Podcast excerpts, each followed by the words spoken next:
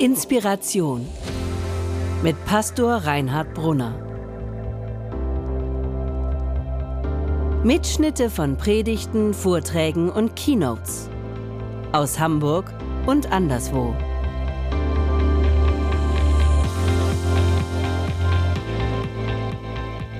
In der Themenreihe über Home Stories geht es heute um Herrn J aus G. Um seine Geschichte mit Gott. Aber eigentlich geht es um unsere Geschichte mit Gott, weil es immer um uns geht und nicht um die anderen, wenn wir etwas aus der Bibel hören. In der Geschichte von Herrn J aus G geht es um einen Weckruf. Ein Weckruf zum Glauben, ein Weckruf zum Leben. Die große Einladung Gottes, die Einladung Gottes zum Leben. Hört sich ja immer nett an, irgendwie auch richtig, ja, kann man nie was Falsches sagen, wenn man sowas sagt. Denkt vielleicht der ein oder andere von euch und sagt, ja, könnte schön sein, wenn dann nur nicht das Leben wäre, wie es manchmal spielt. Aber genau das gefällt mir an der Geschichte von Herrn J aus G so gut, dass es vom Leben und vom Glauben redet, und zwar nicht theoretisch, sozusagen abgesehen vom Leben, sondern mitten ins Leben rein, wie es manchmal wirklich ist. Sozusagen Glauben im real existierenden Alltag. Davon will ich heute erzählen. Jesus war mit seinen Freunden unterwegs in Galiläa. Das ist also eher so ein bisschen der nördlichere Teil von Israel im Gebiet westlich des Sees Genezareth. Dort gibt es ein kleines Städtchen, das heißt Kapernaum. Gibt's heute immer noch. Kann man sich angucken. Und Kapernaum, ich weiß nicht, ob ihr das wusstet, war so etwas wie die Wahlheimat von Jesus. Jesus ist ja geboren in Bethlehem, aufgewachsen in Nazareth, aber wo er später sich viel aufhielt, war die Gegend von Kapernaum, sozusagen seine Neighborhood. Und in der Geschichte, und die Geschichte, um die es heute geht, hat sich da abgespielt. Sehr wahrscheinlich in der Gegend von Kapernaum. Jedenfalls berichtet das Johannes äh, das äh, Markus Evangelium, das davon erzählt, dass zuvor unmittelbar Jesus mit seinen Jüngern am Südostufer des See Genezareths war und dass sie dann mit einem Schiff übersetzten auf die andere Seite. Und die andere Seite ist nun mal der westnördliche Teil, da wo Kapernaum ist. Und es macht auch Sinn, denn Jesus war eben sehr häufig dort. Markus berichtet davon, dass sich dort eine große Menschenmenge versammelt hatte. Eine Menge Leute. Und sie wollten Jesus sehen, weil sie fasziniert waren von Jesus. Jesus zog die Menschen fast magisch an. Nicht nur damals, auch heute sind Menschen fasziniert von Jesus. Und es war so, berichtet Markus, dass ein Synagogenvorsteher, also der Chef, Chef einer jüdischen Gemeinde, er hatte eine Führungsposition in der Gemeinde, wahrscheinlich auch am Ort inne, dass er auf Jesus zukam. Ich stelle mir den Mann vor, vielleicht grauer Anzug, weißes Hemd, Krawatte, schicke italienische Schuhe. Er wühlt sich durch die Menge und wirft sich vor Jesus nieder. Das ist so das Bild, was ich im Kopf habe dabei. Und sein Name Jairus. Jairus ist die griechische Form des hebräischen Namens Jair. Kleiner Ausflug in die Theologie. Ja, diese Silbe, Kurzsilbe Ja, kommt vom hebräischen oder vom Gottesnamen, den wir in der Bibel finden. Also die, die, die Namensbezeichnung des Gottes, von dem die Bibel redet, Yahweh. Yahweh. Und die Kurzform davon ist Ja, taucht in ganz vielen äh, Namen auf. Jeremia, Jesaja. Ja ist also Gott. Und ihr oder Ohr bedeutet Licht oder Augenlicht. Jair oder Jairus bedeutet also im übertragenen Sinne so etwas wie Gott sieht mich oder Gott sieht dich. Das ist der Mann, der auf Jesus zukam, kommt und sich vor ihm auf die Knie in den Staub wirft und sagt, ich zitiere jetzt aus Markus Kapitel 5, Jesus, meine kleine Tochter ist todkrank. Komm doch und lege ihr die Hände auf, damit sie gerettet wird und am Leben bleibt. Jesus, da steht eigentlich, da steht kein Name, aber ein, die Koseform von Tochter. Mein Töchterlein, mein Schätzlein oder in unserem Falle mein, meine Mäusin. Sie ist todkrank. Lege ihr doch die Hände auf, damit sie gerettet wird und leben darf. Merkt ihr was? Jetzt sind wir mittendrin in der Geschichte und mittendrin im Leben. Mittendrin in der Story, dass die Bibel von Gott redet und vom Glauben redet, vom Leben redet, nicht abseits sozusagen, abgesehen vom realen Leben, sondern in, im, vom Leben, wie es wirklich ist. Wahrscheinlich, wie es bei uns ja oft so ist, hatte sich Jairus von all seinen Sorgen äußerlich nichts anmerken lassen. Wahrscheinlich hat er seinen, wie wir alle oft, unseren Job gemacht. In der Gemeinde, im Beruf. Aber wie es in seinem Herzen aussieht, welche Sorgen er sich macht um seine Tochter, hat vielleicht niemand gewusst.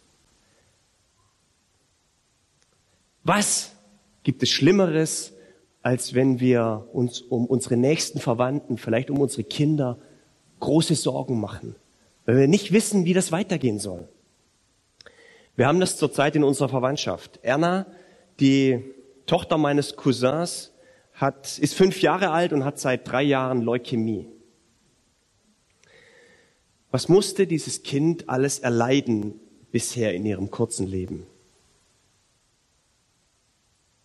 Jetzt scheint es so, dass Erna sterben wird. Die Dosen von Morphium, die den Krebs lindern sollen oder die Schmerzen lindern sollen, werden immer höher. Ihr Großvater, mein Onkel, hat einmal gesagt, er ist Friseur, wenn er mir die Haare schneidet, hat er gesagt, wenn er sein Leben könnt, geben könnte für ihres, er würde es ohne zu zögern tun. Was kann es Schlimmeres geben, als wenn das Kind krank ist, wenn man nicht weiß, wie das weitergehen soll? Jesus, rette sie, lege ihr deine Hand auf, damit sie am Leben bleibt.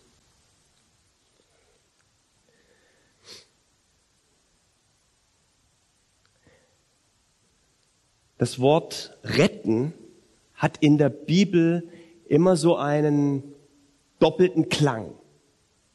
Einerseits ist Retten gemeint in diesem leiblichen Sinne. Es geht um Gesundheit und, um, und es geht um das irdische Leben. Aber es hat noch so einen anderen Klang in der Bibel, nämlich im übertragenen Sinne retten, damit es das Seelenheil gemeint und das ewige Leben.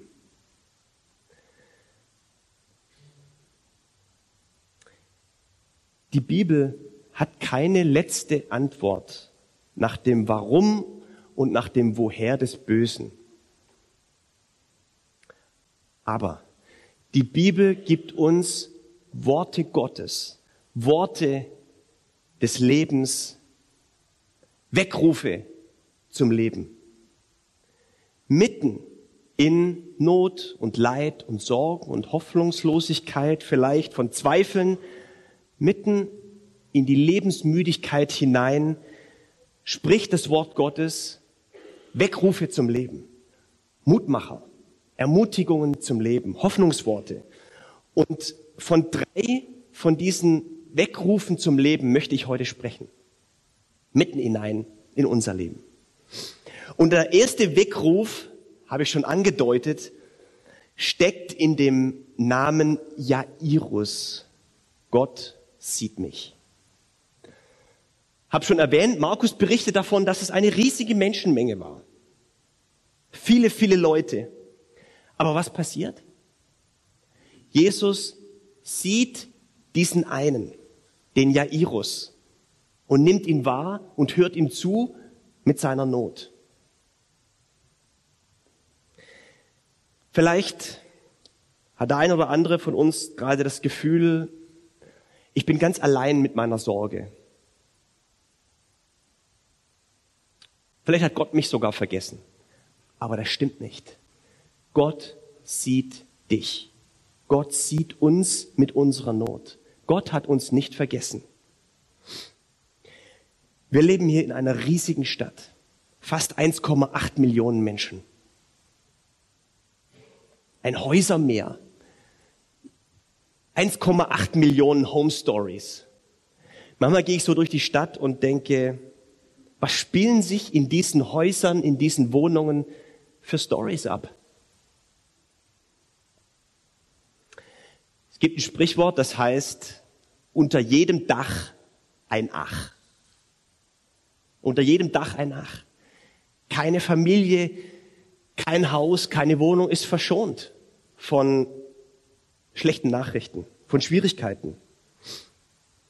Wissen wir ja nicht. Und wahrscheinlich machen wir unseren Job gut, wie man das so macht in unserer Gesellschaft, wie Jairus, und lassen es uns nicht anmerken, wie es uns wirklich geht. Jesus sieht nicht einfach so eine Masse von Menschen, sondern er sieht den Einzelnen und sieht Jairus.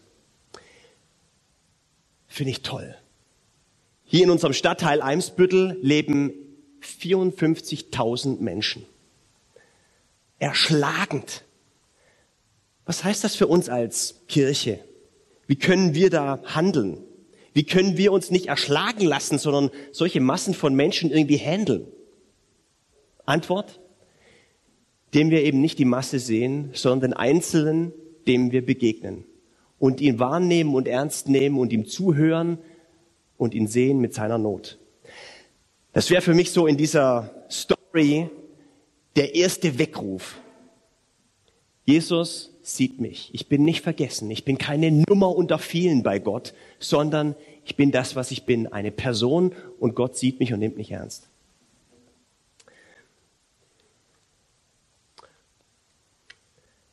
Und Jesus? Jesus geht mit, mit Jairus. Unterwegs werden sie aufgehalten. Eine Frau, seit vielen Jahren krank, sucht bei Jesus Hilfe. Ich kann mir vorstellen, wie, wie, Jairus, wie Jairus ungeduldig wird und sagt, Liebe, jetzt, jetzt ist doch jede Minute wichtig. Jetzt bin doch ich wichtig mit meiner Sorge. Aber Jesus sieht auch diese Frau mit ihrer Situation, mit ihrer Not. Und das Markus Evangelium berichtet davon, dass diese Frau gesund wird durch die Begegnung mit Jesus. Da spitzt sich die Situation plötzlich zu. Boten aus dem Hause Jairus kommen und brutal ist die Nachricht, die sie überbringen. Hier steht, während Jesus noch sprach, kamen die Boten zu Jairus und sagten, deine Tochter ist gestorben. Du brauchst Jesus jetzt nicht weiter zu bemühen. Was für eine niederschmetternde Botschaft. Also doch, zu spät, keine Hoffnung mehr. Wir haben so gekämpft. Wir haben so gehofft. Wir haben alles ausprobiert. Die Ärzte, die Behandlungen. Alles ist über diese Tochter ergangen. Wir haben so geglaubt. Und jetzt diese Nachricht. Wahrscheinlich kennt jeder von uns solche niederschmetternden Nachrichten. Vielleicht ein Anruf vom Arzt, vielleicht vom Arbeitgeber oder von einem Kunden, ein Gespräch mit dem Partner, eine E-Mail, ein Brief. Wir müssen Ihnen leider mitteilen, dass. Pünktchen, Pünktchen, Pünktchen. Und dann kommen diese Stimmen in unserem Kopf. Du brauchst den Lehrer, du brauchst Jesus nicht weiter zu bemühen. Mit anderen Worten, dein Jesus hilft dir jetzt auch nicht weiter. Es war verschenkte Zeit. Oder noch schlimmer, Selbstvorwürfe. Wahrscheinlich bist du selber schuld, hast dich falsch entschieden, hast paar falsche Entscheidungen getroffen, Selbstzweifel, Selbstvorwürfe und so weiter. Wir lesen weiter und hören, Jesus hörte mit an, was sie redeten. Und dann sagte er zu Jairus, fürchte dich nicht, glaube nur. Das ist das Wort Gottes in dieser Situation.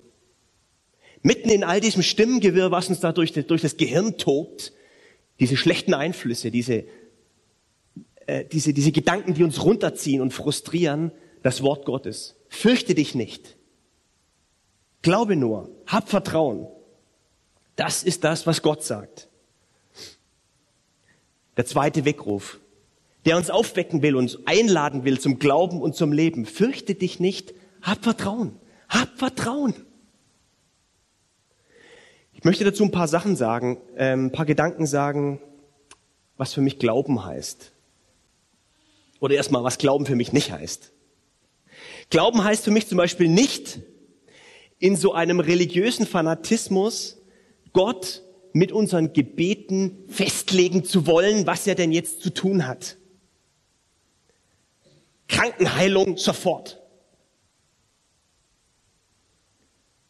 Glauben heißt auch nicht, so ein weltfremder Starrsinn, jetzt die Tatsachen, die sind, wie sie sind, nicht wahrhaben zu wollen. Das Kind kann nicht gestorben sein, wahrscheinlich ist es nur steintot. Und sich das in so einem religiösen Wahn einzureden, das ist nicht Glauben. Sondern Glauben ist ganz im Gegenteil, dass wir den Tatsachen und den Fakten ins Auge sehen und uns dem stellen.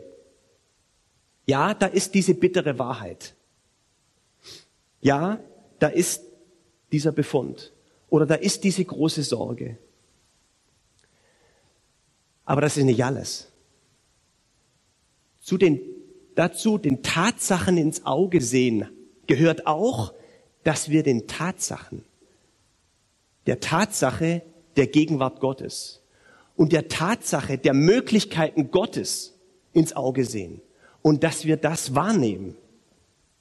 Das ist die Herausforderung des Glaubens. Das bedeutet es, keine Angst zu haben, sondern zu glauben und zu vertrauen, dass wir gerade angesichts der Tatsachen des Lebens die Tatsachen der Möglichkeiten und der Gegenwart Gottes mit einbeziehen in die Tatsachen.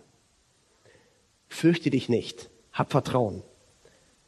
Glauben heißt, mitten im Gewirr der Stimmen, die uns wie von außen auf uns einkommen, irgendeinen Mist einreden wollen, jetzt aufzugeben unser Leben wegzuwerfen oder die Beziehung oder die Hoffnung wegzuwerfen. Glauben heißt, dass wir mitten da drin oder die Gedanken, die aus unserem Kopf kommen, das Wort Gottes hören. Für uns selbst und dass wir anfangen, das hinauszurufen in unsere Stadt. Fürchtet euch nicht, glaubt. Habt keine Angst, habt Vertrauen. Das ist das, was die Verzagten und die Bekümmerten und die Kranken hören müssen. Und das ist unsere Aufgabe. Die Geschichte geht weiter. Als sie, also Jesus, seine Jünger und Jairus zum Haus des Synagogenvorstehers kamen, sah Jesus schon die aufgeregten Menschen und hörte das laute Klagegeschrei. Er ging ins Haus und sagte, was soll der Lärm? Warum weint ihr? Das Kind ist nicht tot, es schläft nur. Da lachten sie ihn aus. Das ist natürlich so eine Mischung aus Unverschämtheit und makabrer Taktlosigkeit, oder nicht? In ein Trauerhaus zu gehen und zu sagen, was lärmt ihr da? Was weint ihr so laut? Das Kind schläft, äh, ist nicht tot, es schläft nur. Manche meinen ja tatsächlich, dass das Mädchen möglicherweise scheintot war. Ich glaube das nicht. Die Leute haben festgestellt, dass das Mädchen tot ist. Und Jesus hat auch nicht behauptet, dass das Mädchen nicht tot sei. Aber wenn wir hier lesen, dass Jesus gesagt hat, das Mädchen ist nicht tot, es schläft nur, müssen wir natürlich auch wissen, dass es mit dem Wort schlafen in der Bibel ähnlich ist wie mit dem Wort retten. Das hat so einen mehrfachen Klang. Also einerseits geht es um Schlafen, eingeschlafen sein. Es geht auch um entschlafen sein, haben wir ja auch im Deutschen. Entschlafen sein im Sinne von tot sein. Es geht auch um eine, im übertragenen Sinne, eine geistliche Weise tot zu sein. Also, tot zu sein bei lebendigem Leibe sozusagen. Da hat jemand vielleicht einfach aufgehört zu leben weil ein Schicksalsschlag da ist, eine Beziehung zerbrochen, ein Traum zerplatzt und man wirft das Leben weg. Vielleicht nur, indem man nur noch vor dem Fernseher oder vor dem Computer oder auf der Arbeit oder auf der Flasche hängt, an der Flasche hängt. Fakt ist, in allen Fällen geht es um Leben und Tod. Natürlich will diese Bibelgeschichte mit uns über Totenauferweckung sprechen. Logisch. Aber in welchem Sinne? Im tatsächlichen oder eher im übertragenen Sinne? Bleibt irgendwie offen. Und letztlich ist das genau das Ziel dieser Geschichte. Die Antwort sollen wir uns und müssen wir uns selbst geben. Denn wenn, wenn, wenn das Wort Gottes in unser Leben spricht, müssen wir immer die Antwort geben, was es uns zu sagen hat.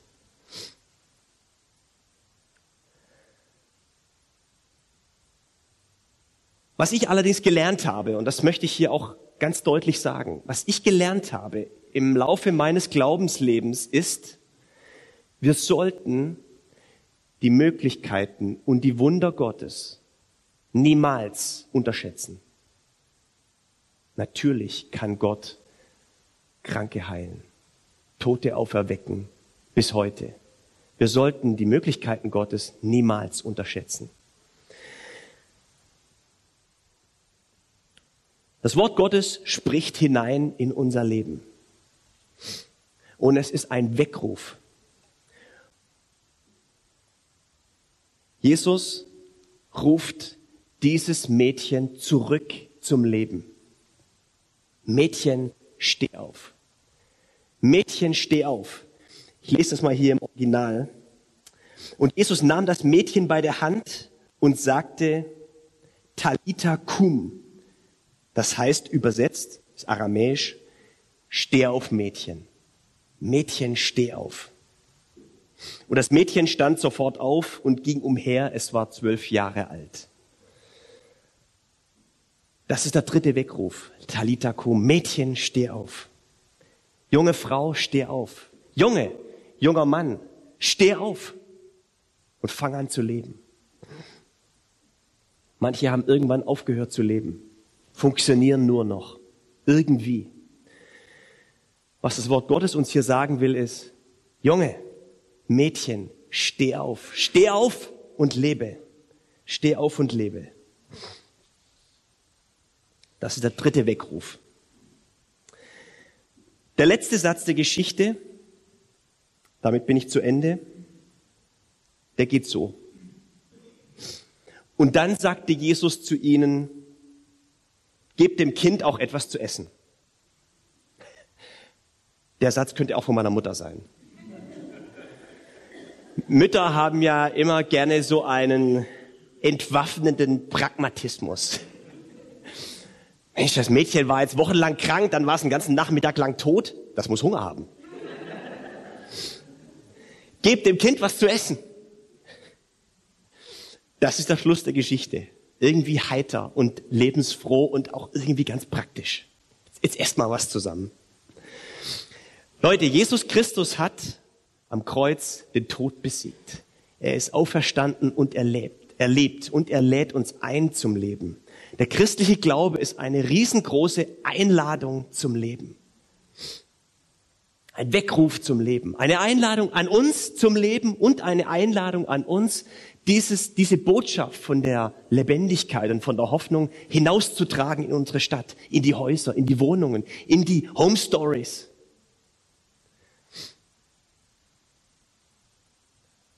Das gilt es für uns zu glauben und das gilt es weiterzutragen. Mit dieser Botschaft sollt ihr nachher hinauszugehen. Jetzt geht die Sonne so ein bisschen auf. Es ist so viel Hoffnung da. Mit der Botschaft, hey, Gott hat dich, Gott hat euch nicht vergessen. Er sieht dich und er sieht, dein, und er sieht auch deine Not. Und mit der Botschaft, fürchtet euch nicht. Glaubt und vertraut Gott. Und junge Frau, junger Mann, wirf dein Leben nicht weg, sondern steh auf und lebe. Jesus Christus spricht, ich lebe und ihr sollt auch leben. Das ist die Botschaft, die Jesus uns heute zu sagen hat. In diesem Sinne, Amen. Vielen Dank fürs Zuhören. Wenn du mit Reinhard in Kontakt bleiben willst, folge ihm auf Instagram unter rbpastoring. Weitere Infos auf www.pastoring.de. Gott segne dich.